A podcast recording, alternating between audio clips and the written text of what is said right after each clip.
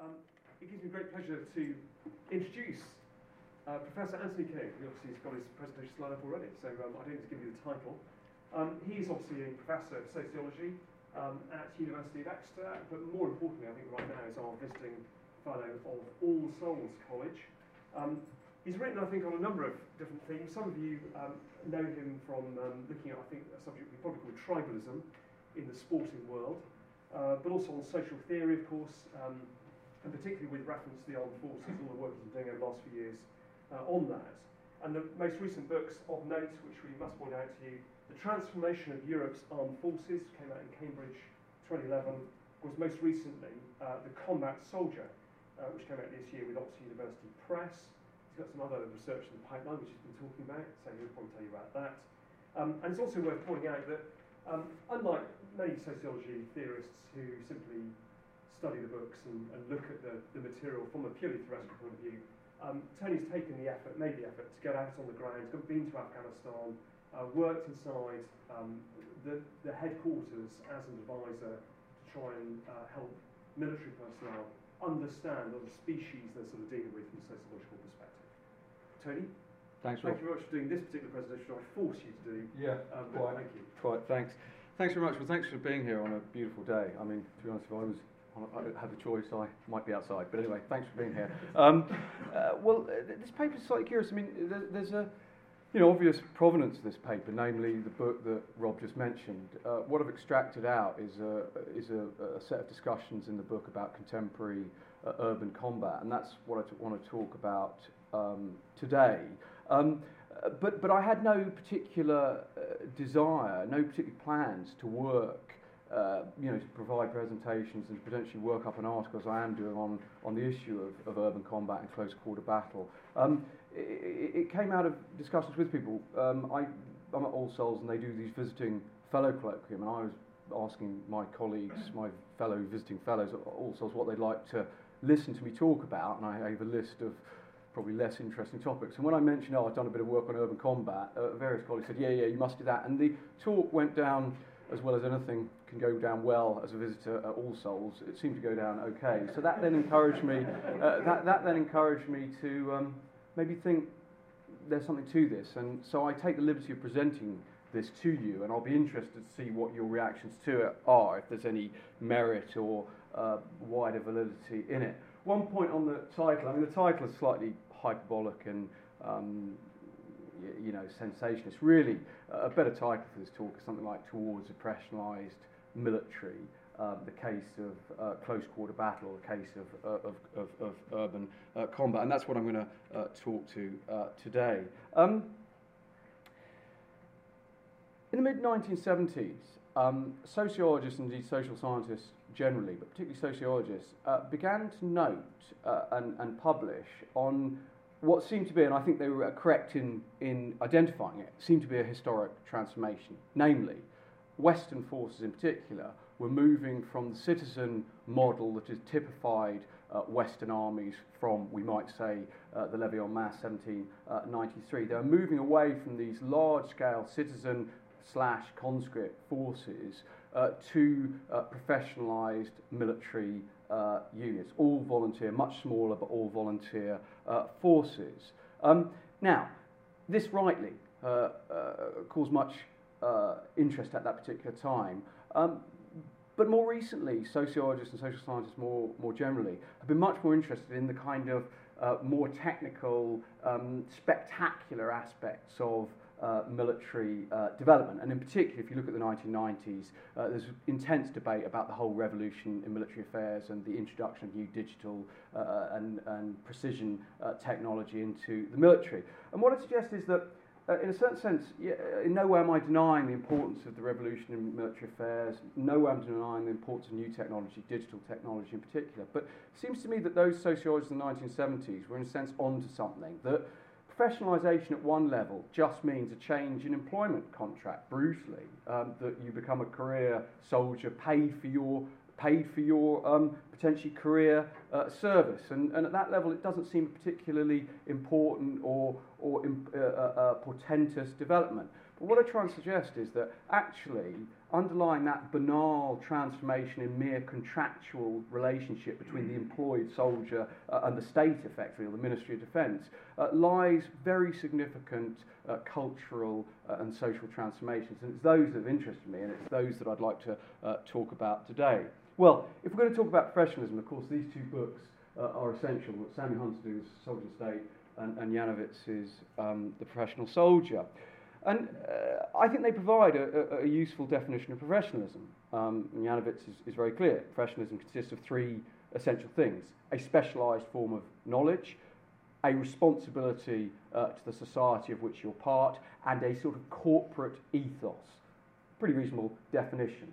In terms of the specialist knowledge, the expertise, what he was thinking of and what he defined was, to use Lasswell's phrase, the management of violence. And he particularly saw the emergence of a professional officer corps that was expert in the management uh, of violence. And particularly that phrase, expertise, specialised knowledge, seems to me to one to, to, to, to hold on to in terms of professionalisation. And, and bizarrely, perhaps not bizarrely, but ironically, it points to something slightly paradoxical about professionalism that the best professionals, the true professions, are actually amateurish about the vocation to which they're dedicated. Amateurish in the traditional sense of the word. They are lovers, they have a passion about the vocation uh, which they've chosen, which gives them a kind of um, a, a, intense interest in every detailed aspect of performance, collective and individual performance, in that domain of expertise. And I think uh, in communicating that sense of passion, of amateurish passion, uh, and Shields, despite uh, sorry, uh, uh, Janowitz and Huntington, despite many differences I have with them, I think they provide a useful point. However, of course, famously, um, Huntington did not think uh, that professionalism extended down into the domain that I'm interested in, namely into the kind of domain of tactical activity in which soldiers, NCO, and very junior officers are uh, involved. Indeed, on the contrary, he was absolutely explicit in the opening of the book that enlisted men and therefore the activities at that immediate tactical level of the engagement of the enemy with fire on the battlefield was not a professional activity. It was a trade, not a uh, profession. Uh, now, what I'd suggest is that uh, perhaps talk, you know, he was writing in an era, despite the fact that he focused on professionalisation and the professionalism of the officer corps. Of course, publishing in 1957, Huntington was writing in an era of the citizen army. And indeed, the primary kind of energy behind his work is precisely trying to explain and, in fact, provide a normative basis of a pretty novel situation that the United States found itself in, namely in possession of a very large citizen standing army for more or less the first time in its history. And so his, his concerns, his, his, his definition of professionalism only exists at the officer level reflects the army um, to which he was writing. If we turn now to the last 10 years of conflict, to the intense operations in Iraq and Afghanistan, I think it would be extremely difficult for anyone to maintain that the activities which have taken place at the ground level of troops patrolling and fighting in the streets and deserts of Afghanistan, the mountains of Afghanistan, have not or could not be defined as professional. Indeed, what I suggest is a very useful comparison here is the performance of American citizen soldiers in Vietnam and their contemporary performance in the last 10 years. And that difference of performance, one ending up in defeat, mutiny, uh, and massive uh, disobedience, uh, the other ending up in um, highly problematic, but nevertheless not outrageous defeat and, and collapse as a, as a result. So, what I suggest is that we can, and what I want to do today is to try and extend Huntington's definition of professionalism as a form of specialism down to the lowest tactical levels. And in, in effect, what I want to provide, and I've put it here, uh, to, to, I want to try and analyse the micro practices of urban combat at the lowest tactical level, talking here of squads of 10, uh, 15 people, down to perhaps four people in a, in a stack, as I will describe later on, in order to contribute to contemporary understandings of military uh, professionalisation. There's another literature to which I hope and perhaps think this work potentially uh, contributes. Um, in the last 10 to 15 years, I think there's been an increasing interest uh, by sociologists in uh, forms of collective protest and indeed uh, collective uh, uh, uh, violence, in fact, in, often unorganised collective violence, in terms of stimulated by mass protests around things like G8, and also uh, uh, in terms of, although principally uh, peaceful, but in terms of the Occupy movement in response to the credit crunch. And indeed, Michael Biggs, who's, who's sat here, is I see his, his work as contributing very significantly to this work on uh, the dynamics of collective violence in the contemporary era. Now, one of the key figures I would argue in this literature uh, is Randall Collins, uh, professor at uh, Pennsylvania. And he's produced a number of important works on, on various forms of conflict. One of his most recent was a monograph dedicated uh, to violence. An essential point of that, and it's a micro sociology of violence in all its uh, manifestations in social life, including military, but also including uh, aspects like domestic violence. What, he, what his central argument is, is that human beings are uh, incompetent when it comes to violence. Um, that is typically, uh, in contradiction to literary or filmic representations of violence, actually human, human violence is typically incompetent, uh, uh, uh, badly executed, unwillingly executed, and disordered. Uh, essentially, uh, violence is almost overwhelmingly, especially mass violence, is overwhelmingly characterized by mass or individual uh, incompetence. And certainly, I, I, I, think his work on this is profound. I have no disagreements uh, in general with, with, his, with his point. What I suggest is, in terms of the military and thinking about uh, urban tactics, urban combat techniques, is the professionalized military of the 21st century is explicitly seeking to overcome the kind of natural, I use it in inverted commas, the natural crowd dynamics uh, which uh, Collins and various of his colleagues, including Michael, uh, potentially and uh, very usefully have uh, illustrated. The idea of professionalism at the military level is to eliminate natural and incompetent collective and individual uh, reactions and responses and replace them with refined and established, established uh, responses. Now, clearly, in many cases, professional militaries fail. That uh, chaos and disorder is, is, is what follows uh, uh, combat, and especially urban combat. But I would suggest that the attempt is there to overcome the natural individual and collective reactions of panic, fear, uh, and flight or, or, or forward panic uh, by uh, more uh, tempered and refined and effective uh, responses. And so, therefore, in talking to uh, Close Quarter Battle, I'd like to try and fuse these two interests in a story about military professionalisation and also in the micro dynamics of violence that many sociologists have found interesting in the uh, current era. So, defining what I mean by close quarter battle. Um, urban warfare, since the beginnings of civilization, armies, humans have engaged in forms of urban warfare. They have fought in or for cities. Uh, and we only need to go back, you know, the, there's various sackings of cities uh, and destructions of populations in the Bible. Uh, famously, uh, Book 2 of the Aeneid uh, has an absolutely, you know, really motive and powerful description uh, of the sacking of Troy, and especially the uh, destruction of the palace and the murder of Priam by Pyrrhus, is a powerful uh, story about uh, urban, con- uh, urban combat in the pre-Christian era, although Virgil himself never served in the military, but presumably took some of the um, descriptions from his own knowledge of, of that, of that period. Um, urban warfare has remained uh, a key category uh, of human conflict since that time. If you look at uh, Christopher Duffy's excellent work on uh, fortifications and siege warfare in medieval and early modern Europe, we find their continual uh, uh, use of or continual happenings of urban combat, of fighting in and for cities. And this is one of Vauban's famous forts actually in, in, in Lille. Um, now, of course, in the 20th century, especially in the Second World War, uh, there was very extensive uh, urban fighting.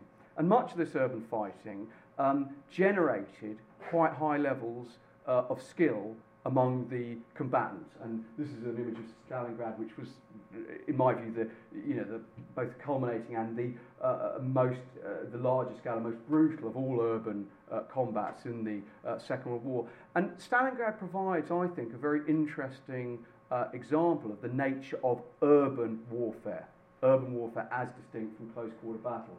Uh, and I'll just, just give you an example uh, of this. That, that in fact, the Wehrmacht, after much difficulty, did develop certain techniques for uh, fighting in the uh, urban area, and the Soviets uh, similarly developed similar techniques. Now, one of the examples here is the, the assault on the barricaded gun factory in late October and uh, November 1942. And there were some very sophisticated assaults occurred around these factories. One in particular on this house, the Commissar House, on the 11th of November. And what the uh, Wehrmacht did was to generate special stormtrooper battalions, pioneer battalions, uh, in these assaults on the factories and assigned one to the assault of this fortified house back here. And if you look at, I'm not going to go into this, but it, was a, it was a well planned and well executed, though brutal and very bloody assault.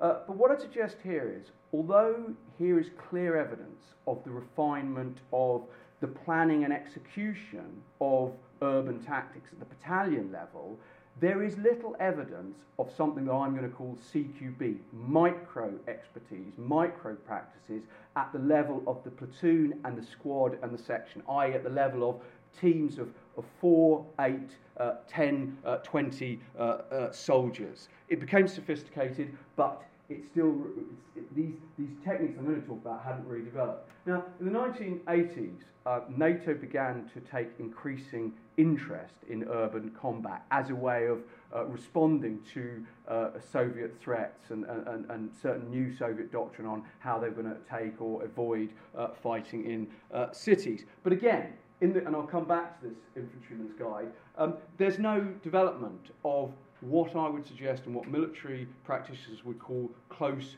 quarters battle, namely refined skills in terms of entering and clearing particular structures and buildings. There's general, uh, there's sophistication at the level of planning and execution, but at the level of micro tactics, it still re- retains uh, an unrefined uh, method. Now, in the 1990s, in the experience of Mogadishu, Grozny, and Sarajevo, uh, Western countries again renewed this interest in urban combat and renewed this interest in a very serious, uh, in a very serious, much more serious way than they had in the past, with the emergence towards the end of that decade, and especially into the first decade of the uh, of this century, uh, with the development of new training uh, manuals and uh, new uh, training facilities. But even then, up till the early 2000s, I would suggest to you that the specific practices of CQB, of close quarter battle, were not present within the general conventional military. Where then did CQB come from? Well, what I'd suggest to you is that while the conventional forces from the 80s on and specifically accentuated from the 90s became increasingly concerned uh, with urban combat, uh, there was a, a, a, development occurring at a lower, more covert level, namely uh, among special forces uh, in the 1970s. Uh, and one of the key, if not the key catalyst for this increased interest in the micro techniques of room clearance, of building clearance, uh, was the emergence of ter- international terrorism uh, in the 1970s, and particularly uh, the Munich crisis. In response to the Munich crisis, where Palestinian terrorists killed 11 um, Israeli athletes at that in, in sort of hideous event, and a hideously incompetently managed event uh, by German uh, federal, federal authorities at that time, Western governments began to develop an interest in the question of fighting in enclosed urban uh, spaces. And they developed special forces units in order to develop and execute these counter-terrorist uh, operations. And there was a few organisations that were critical uh, to the developments here. Uh, the SAS in uh, uh, Britain, uh, Special Air Service, Delta Force in America, uh, GSG 9 Grenzschutzgruppe 9 in Germany, uh, and the Gendarmerie, the um, uh, uh Groupement uh, de Sécurité d'Intervention in France, were key groupings in developing uh, these micro practices of urban clearing techniques, namely trying to overcome the problem of entering buildings and eliminating terrorists while not uh, or minimizing uh, the risk posed to civilian uh, hostages. And it's from these events uh, that uh, the close quarter battle techniques, uh, which I'm going to talk about today, developed and, and, and, and were disseminated. But for approximately 30 years, from 1972, let's say, mid 70s, uh, right through to the early decades, the early years of last decade, the early years of the 2000s, effectively CQB techniques these micro practices of entering buildings and eliminating, uh, that is, you know, killing, you know, to be honest, killing uh, uh, terrorists or uh, subsequent insurgents, uh, became and remained the preserve of covert uh, special forces and was not disseminated out to conventional infantry soldiers. Well, this began to change, especially in Iraq and especially following uh, the assault on Fallujah in November uh, 2004, when the US Marines found uh, both that they had incurred more casualties than they needed to because of incompetent urban tactics, and in fact had caused many more civilian casualties than they needed to by the use of old, traditional, Stalingrad esque tactics in an environment in which there were still many civilians uh, in, the, in the buildings that they were seeking to clear. This was further affirmed in Afghanistan, where although most of the fighting has taken place in these curious kind of rural and yet urban environments uh, through and in compounds and villages, uh, this requirement to uh, execute uh, precision close quarter battle techniques in which uh, potentially uh, insur- armed insurgents had to be engaged and shot, but at the same time civilians had to be uh, protected. This became I- even more uh, essential in, in Afghanistan. So, uh, what we see is uh, the development of CQB tactics, close quarter battle tactics, in the, in the preserve special force from the 1970s, disseminating out to the conventional forces in the last 10 uh, to 15 years. Now, quick word on method. CQB represents a very significant problem in terms of sociological method. Um, uh, it's very difficult to see, to observe these techniques in practice. Um, if you look, some academics have embedded in forces, in combat forces in Afghanistan and Iraq, um, but CQB represents uh, uh, an additional problem. Even those who've embedded, and, and, if you look at journalists embedded, some of who've done very good work, I mean, I'm thinking of Bing West or, or, or Seb Junger, in many cases, even though they were embedded in particular units, they did not witness the actions that they subsequently described. Uh, they were not present or in a different part of the uh, field of battle, so they don't see the action that they subsequently describe. Combat is confusing, it's dispersed, it's difficult, and therefore, uh, even those academics who have uh, been embedded, and some of them done excellent work, in many cases they've relied on the old technique of post action uh, review. And certainly I have never embedded, so I have relied on that uh, post-action review.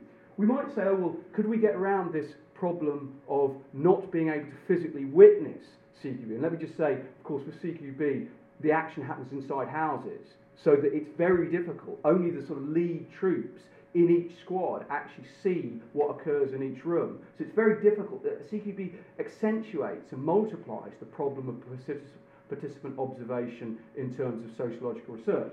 So then the question is, right, can we use video footage? Randall Collins, I think, has very intriguingly suggested that the emergence of video footage of helmet cameras, of, of GoPro cameras, has, been, has maybe of huge benefit uh, to microsociology. Certainly, um, the microsociologists of crowd violence have used it very impressively, uh, video footage. The problem is here is that, and I've done a, sur- a brief survey of, of YouTube and various other sites, the footage that's actually on the web is again not that, that significant. It's not of troops entering rooms, it's of firefights at a distance. Uh, the context in which these fights occur is never specified, so they're very dangerous uh, to use them in terms of empirically because we're not exactly sure the source. So they, they present problems. So, how did I get around this problem? Well, essentially, I focused on training. I got to uh, are focused on training in order to try and understand the techniques of um, close quarter battle, the micro uh, tactics of urban clearing, in order to get a sense and understanding of these methods and, and techniques. And these are some of the sites that I did work at. I basically spent a week at most of these sites. This is uh, the US Marine uh, massive uh, uh, uh, range t- 220 at 29 Palms. out in California. This is their, down at Pendleton, their emer- infantry immersion centre. this is the Canadian Urban Training Centre. This is one of the British urban training centres in Norfolk. Again, in Norfolk, spent significant amounts of millions um, constructed compounds that we won't be fighting in uh, after 2014, but that's a different, a different question. Um, Hammelburg in, in, in Germany, uh, this is a, a beautiful old 18th century village uh, where the German troops still train uh, called Bonnland. Uh, and then the, the premier French training site um, uh, in Picardy uh, called CENZUB. And this training area, actually, I'm pretty confident, is the training area that Ernst Junger trained on before Operation Michael in March uh, 1918. It's always been a training area, and the German lines were just in front of this uh, training area. But this is CENZUB, which is a very elaborate uh, training area. Now, the key, so I, I, spent significant amounts of time in all those institutions. This was the, this sort of slightly unprepossessing shed uh, was where I did the principal research. Uh, this is the Royal Marine uh, Commando Training Centre down at Lympstone uh, in Devon. This is their urban, this the compound as they call it, where they do urban training. It has huge advantages uh, in that uh, could, there's a gantry. I, have got photos later on. There's a gantry over which you can stand, stand on which you can stand, overlooking uh, the training, and indeed uh, the directing staff stand on the gantry and direct and criticise uh, the squads as they go through, run through their exercises. So it presents um, not an optimal, but certainly it seems to me to be a highly instructive way of seeing contemporary uh, urban uh, combat, and certainly the doctrine of urban combat. Now, this still is not the front line, although the techniques are used on the front line. Um, so, in order to bridge that gap, what I've tried to do in the research is to uh, use a series of interviews with uh, directing staff and with candidates who've all served in Iraq and Afghanistan, in many cases have been involved in, uh, in actual urban uh, fights, to, to fuse the discussion and the description and the analysis of training with actual uh, operational realities. And that's also been supported by some memoirs, which actually are quite uh, useful. So that's the data that I'm going to talk to uh, today. What, what is the problem with urban combat? Well, let me skip through this combat in the rural area is, although terrifying and difficult, is essentially simple. It involves effectively uh, small groups, and, and I'm going to absolutely talk at no higher group than the section or the squad, I have about 10 soldiers. Um, in, the case of a section or squad in, in, in rural operations, essentially they're tasked to clear a trench or two trenches. They've got two objectives uh, and they manoeuvre with fire, so they move and fire uh, in order to cover each other to clear those, those trenches. Throughout those process, they are able to maintain their uh, uh attack formation, their combat formation. In other words, in the rural environment, uh, infantry tactics, although in execution is liable to break down and collapse, is essentially simple. It's one or two threats uh, executed in established combat attack formation. And therefore, uh, the fundamentals of it are simple. In the urban environment, all of those simplicities uh, are eliminated. Two critical things occur in the urban environment. This is another image of CENZUB, and this is a, a disastrous attack, uh, a, a, trainee attack executed by a French uh, company that went horribly wrong, indicating exactly what I'm about to say. What occurs once troops get into buildings, two things happen.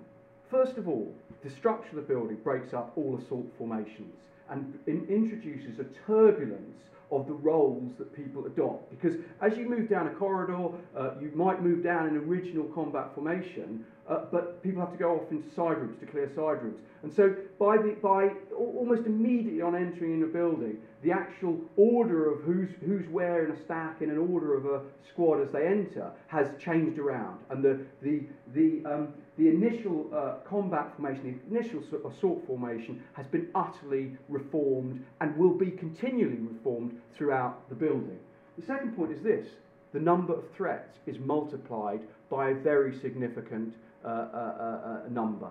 uh, instead of simply one enemy trench or two enemy trenches, uh, there are multiple threats. As one moves down, as troops move down a corridor in an urban environment, there are multiple threats in front of them doors left and right, stairwells, holes in the ground, potentially IEDs, civilians, uh, insurgents, suicide bombers. Uh, the, the there's a multiplication of the threats. And therefore, um, urban combat, and this is where uh, close quarter battle has been developed, urban combat requires a very specific and not totally novel, but a, a, a, a, skill that's so accentuated and magnified in the urban environment that it might as well be a novel skill. Soldiers in the urban environment, on entering buildings, on seeking to clear buildings, need to identify the risks that they face. And they need to identify the risks or threats that they face on each room that they enter. They need to prioritise uh, those threats. Which ones are the most dangerous? In other words, which threat is likely to kill them or their fellow soldiers most quickly?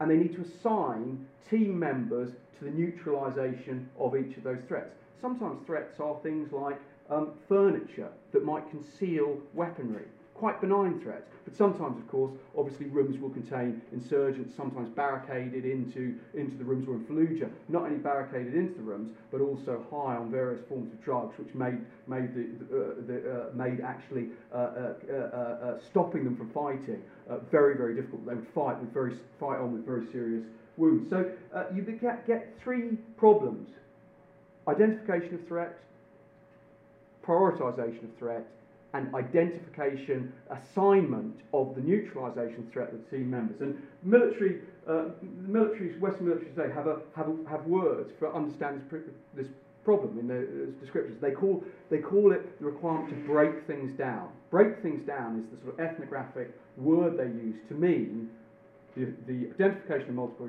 multiple risks, prioritisation, and assignment. Now, how does this, this, this this neutralisation of multiple threats work in practice? Well, what effectively used to happen uh, in urban combat uh, at the squad level, this is right through from Stalingrad right up into the, into the Iraq assault in 2003 and into Fallujah in 2004, is effectively at the lowest level, infantrymen would enter a building, they would throw a grenade into any room that they thought there was someone in, and they would charge into that room firing uh, machine gun uh, machine gun fire or automatic rifle fire into that room, as this, as this is evidence of. Now, this, this is a pretty plausible, especially for not very well trained soldiers, pretty plausible technique, and certainly is a technique that one can think has certain beneficial moral effects of throwing grenades and firing off weapons at large numbers. There are problems. Obviously, there's a problem of collateral damage which, uh, uh, and killing of civilians, of innocent civilians, which has actually happened uh, when these techniques are used. But more surprisingly, is that the spraying of machine gun fire is not a very effective way of clearing a room. And I give you the example of David Bellavia, who actually got a Silver Star uh, in, on an action uh, house clearance in Fallujah in November uh, 2004. But before he, the first time he went into that house, um, he got into the first room. He, had, he was armed with a um, uh, well Minimi machine gun, which is a belt-fed handheld uh, machine gun, a kind of light machine gun. And the belt has 500 rounds on it, and his belt was full. He went into this room in which there was an insurgent. The insurgent was barricaded uh, behind uh, a sandbag, and he pressed the trigger on this machine gun. And the military, the military people here will confirm, pressing the trigger on a machine gun and letting it fire right through the whole belt is called going cyclical. He went cyclical. He fired 500 rounds into this room. He didn't hit anybody. He subsequently killed all the insurgents in this building when they went upstairs. He killed nobody. So the, the use of the spray technique is, is not only extremely dangerous and undesirable in a mixed environment where there's civilians and insurgents, but actually it's highly uh, ineffective. And one of the key elements of CQB as it was developed in the 1970s, as it's uh, disseminated out to uh, regular forces uh, from 2004 in particular, has been the emphasis on precision shooting within the urban environment, within buildings as you enter and clear them. And uh, enormous amounts of time is spent, and this is one of the, this is Royal Marines training down on Devon, actually on a day pretty much like today, uh, two years ago. Um, uh, and, uh, and they spent enormous amounts of time uh, uh, engaged in precision shooting at extremely close range. Uh, they're at the 15 metre mark here. They never fire from more than 25 metres away. They practice firing accurately from 25 metres down with rifles and, and here with pistols, transitioning to pistols. Here's Canadians doing exactly the same thing. Now, one of the curious things about, about contemporary CQB shooting um, is that, you know, we might think, oh, shooting's a manual, you know, we pull triggers with our fingers and we hold weapons with our hands. And therefore, it's all about what you do with your arms and hands and eyes. And they're not irrelevant in any way. But in fact, one of the key things that uh, occurs in CQB courses is training foot placement. And foot placement becomes absolutely critical in the ability to fire precisely, uh, both because uh, stable foot placement provides um, uh, you know, a stable basis for accurate fire, but also uh, the techniques that are used are, are, uh, in terms of foot placement do two things. One, and this is a pivot that I'll just show you that again. This is uh, means of pivoting. There's two two things that are required in the urban environment combat formations become very, um, uh, very concertina because of they're working in small rooms and corridors. And therefore, uh, foot placement is critical in terms of making sure people don't shoot each other. And these methods of pivoting are designed to stop people pull it, putting their barrel against someone else's back and shooting them in the back. They, they, they, they keep the barrel out of the way. But there's a more critical uh, importance to the foot placement and the emphasis that is placed on uh, foot placement uh, throughout the uh, throughout urban combat. And let me just show you if this works. It may not work. It, it's highly likely not to work. But this is just just watch. This is a video of the same Marines training down at Straight Point range.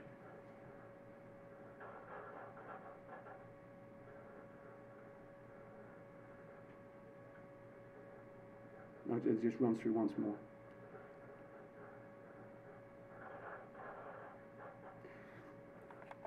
Right now.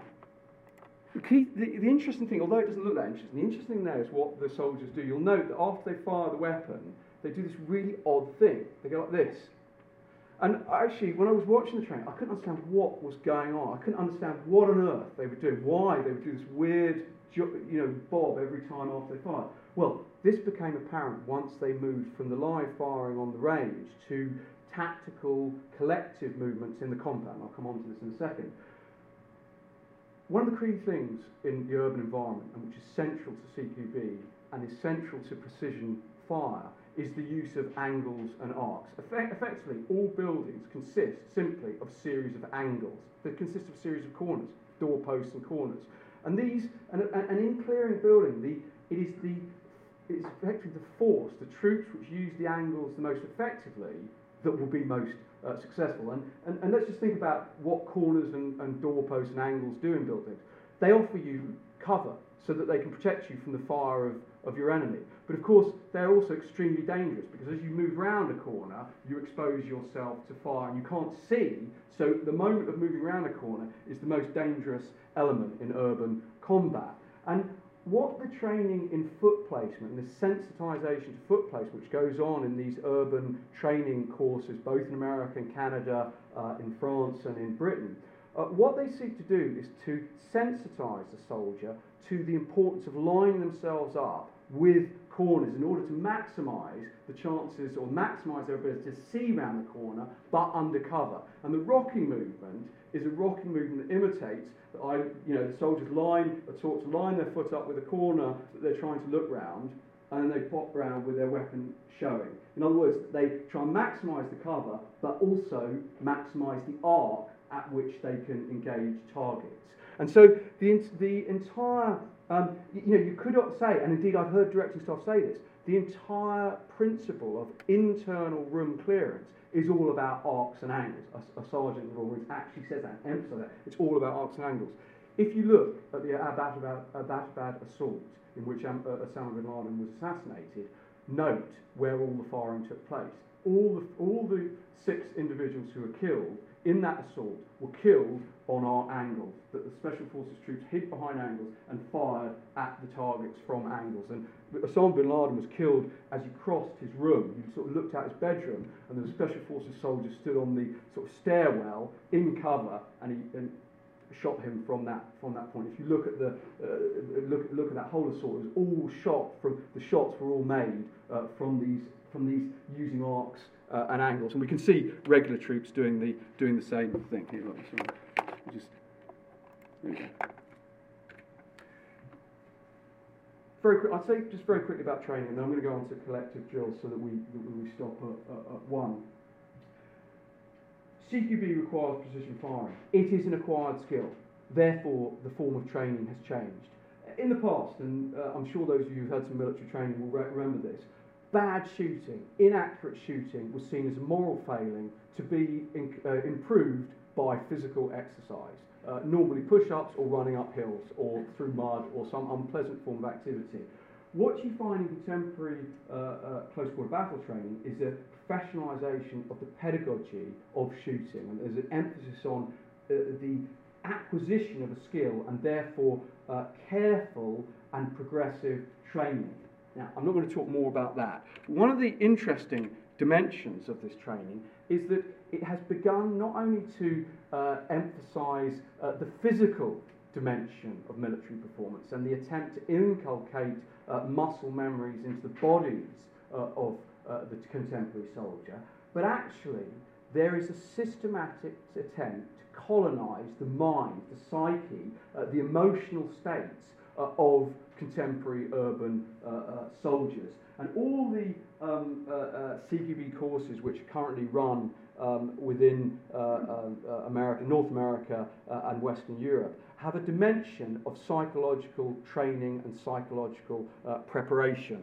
Uh, and one of, the, one of the interesting ones here, I mean, they're all interesting, but the Canadian Army has developed this technique of resilience uh, where they teach all their soldiers these mental techniques uh, for uh, um, calming themselves, for steadying themselves in combat, actually every case derived, derived deliberately and explicitly uh, from uh, sports science. And so they have various things of you know mental visualization and, and uh, arousal reductions, breathing, so, you know deep breathing, you breathe deeply to stop yourself uh, being being scared and, and, and shaking. Um, but within this program that the Canadians um, uh, uh, give, and they give this video to every single soldier, they, they provide a sort of collective video, um, they have a quite detailed discussion of the human, the development, the evolutionary development of the human mind. And effectively, what they're trying to argue is that, uh, and I, a psychologist will probably say this is absolute nonsense. It's not my nonsense. It's the Canadian Army nonsense if it is. Um, uh, is that you know the human mind, the, the, the, the most fundamental part is a sort of almond, the amygdala, which is the sort of almond thing right in the centre of our brain, where our flight and fight, you know, uh, responses, our most fundamental uh, biological responses are apparently uh, uh, uh contained in this uh, amygdala, and that's where those fundamental responses occur.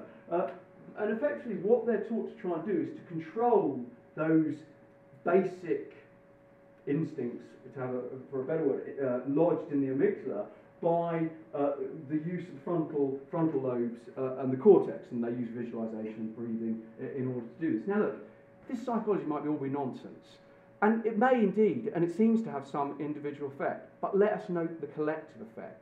The collective effect is that the internal workings of a soldier's mind, their emotional state, their attitudinal state, becomes the possession of the squad and the platoon of which they are part. That actually, this psychological training publicises the most personal and emotional elements of a soldier and makes it accountable to his colleagues in the urban environment with an explicit purpose of enforcing and encouraging uh, good soldierly performance in this highly complicated and difficult uh, urban environment. Indeed, just a footnote here.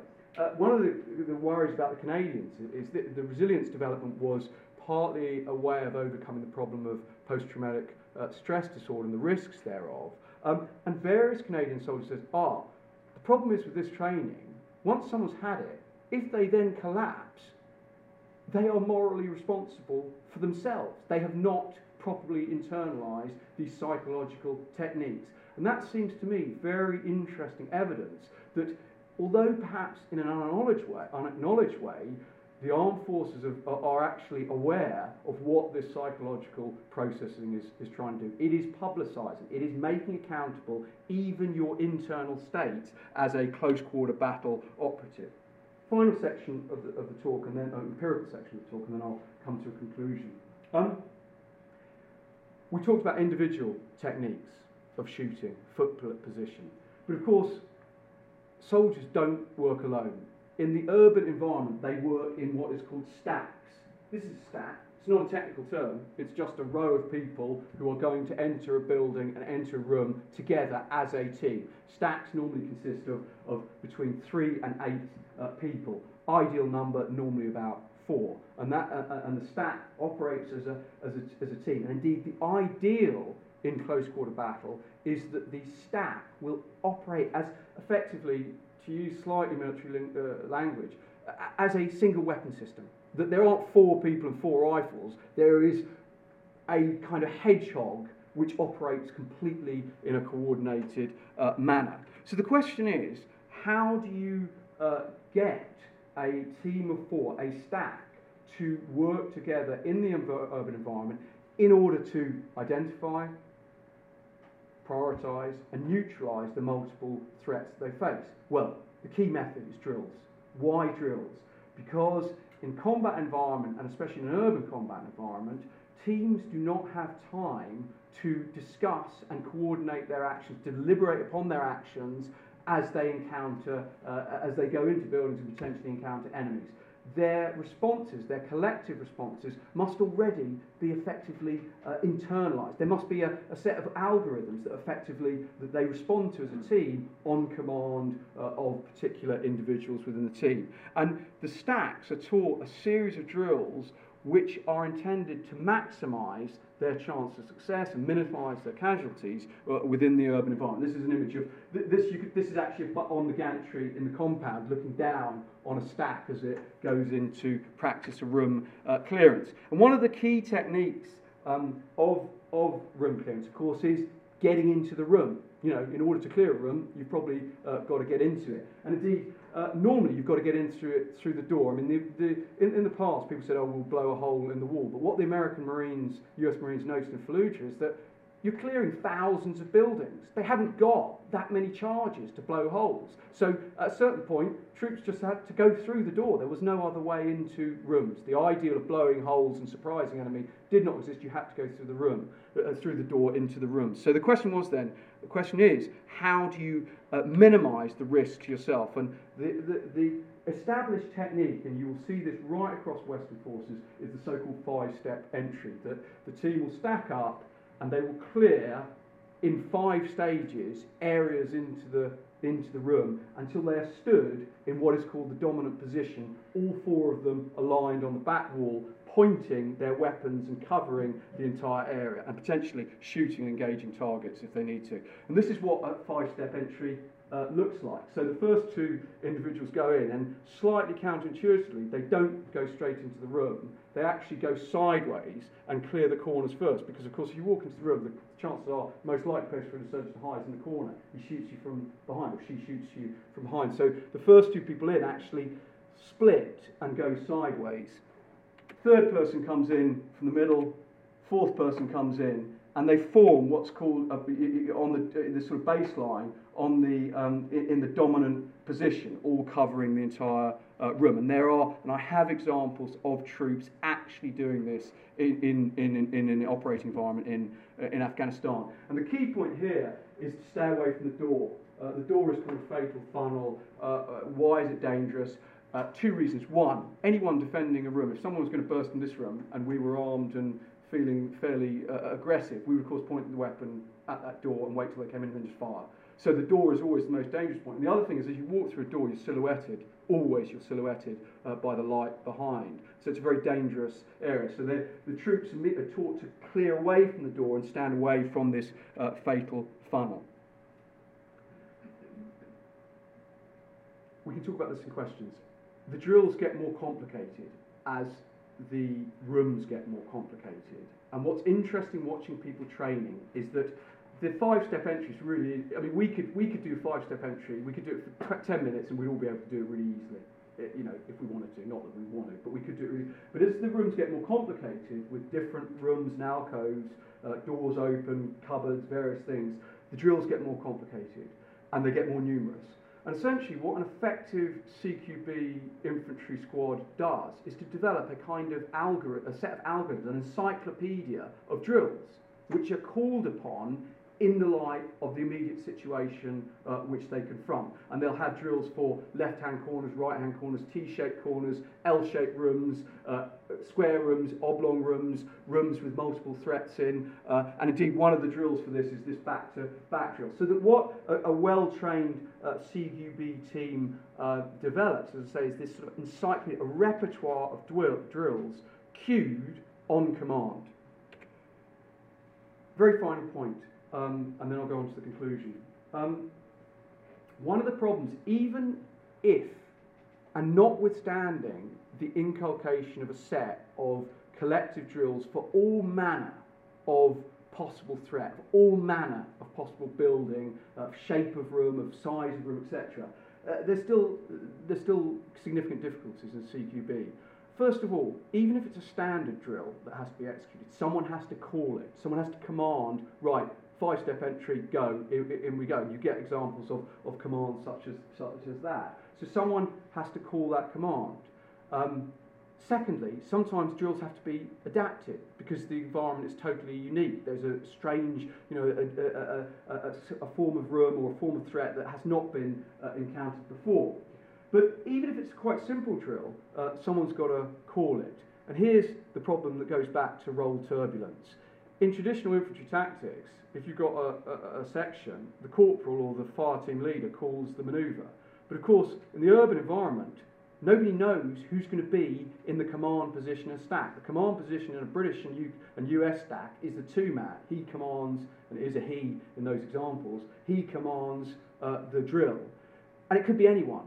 So what you, you find with CQB teams is not just adequate for people to have various bits of, you know, you know, little archipelagos of specialism everybody needs to be in possession of the encyclopedia and to be able to enact every single form of action in every at every point uh, in the stack. And what I suggest is the uh, emergence of this IBT initiative-based uh, tactics. What what it what it pressurizes, what it sort of engenders, is a intensification of this specialised, this sort of dissemination, intensification of the specialised knowledge across the entire assault team. Everybody in the assault team uh, needs to be up to a very significant level of skill.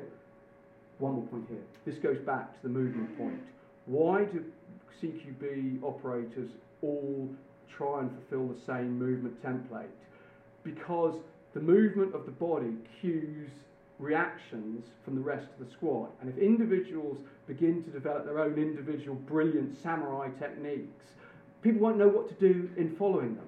So it's very important that everybody works on this, uh, you know, works their body on the same template and takes the same, the same very odd body shape that you see uh, with CQB trained uh, soldiers, so that as they go into a room, the second, third, and fourth man can just read what they need to do from the body shape that the individual uh, uh, uh, adopts. Final point. This is my absolute conclusion. Um, look, the development of CQB tactics, its dissemination out to regular troops in NATO, in Western countries, um, seems to represent uh, a professionalisation of the armed forces in the manner that Huntington would describe it, notwithstanding the fact that he didn't think professionalisation um, uh, was relevant for tactical level operatives. And indeed, soldiers themselves think that there has been an improvement of technique. And Marines I've spoken to compare the performance of Marine commandos on the Al Faw Peninsula when they invaded Iraq in 2003, in which there were numerous uh, self-inflicted cock-ups uh, and indeed very serious injuries inflicted by uh, false urban tactics at that particular point with the contemporary uh, Royal Marine trained in urban combat. Does this mean we're talking about mere professionalised uh, amelioration of pro progress? Mm. Final point. It is very useful to remember Max Weber's point about professionalisation. It is not just about skill It is not just about uh, the development of new forms of expertise. It is about monopolisation. Professions are critical status groups that, to paraphrase Weber, uh, monopolise ideal and material opportunities. And indeed, the skills they profess to have are a key way of monopolising uh, those opportunities.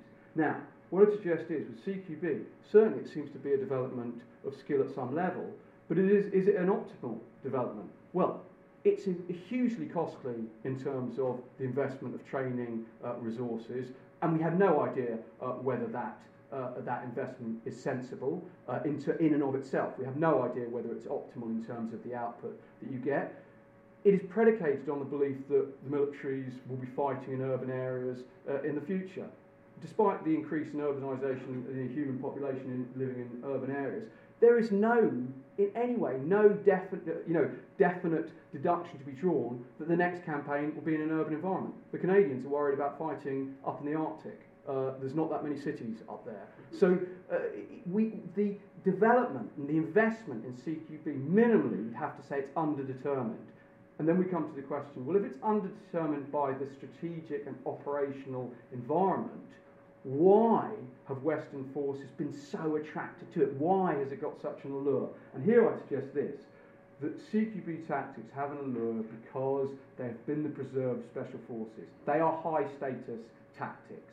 And therefore, uh, Western conventional forces have been, when they can, very keen to embrace these kind of tactics, not ironically primarily to defend themselves against strategic threats to the future, but to defend themselves against financial and budgetary cuts now. Thanks very much.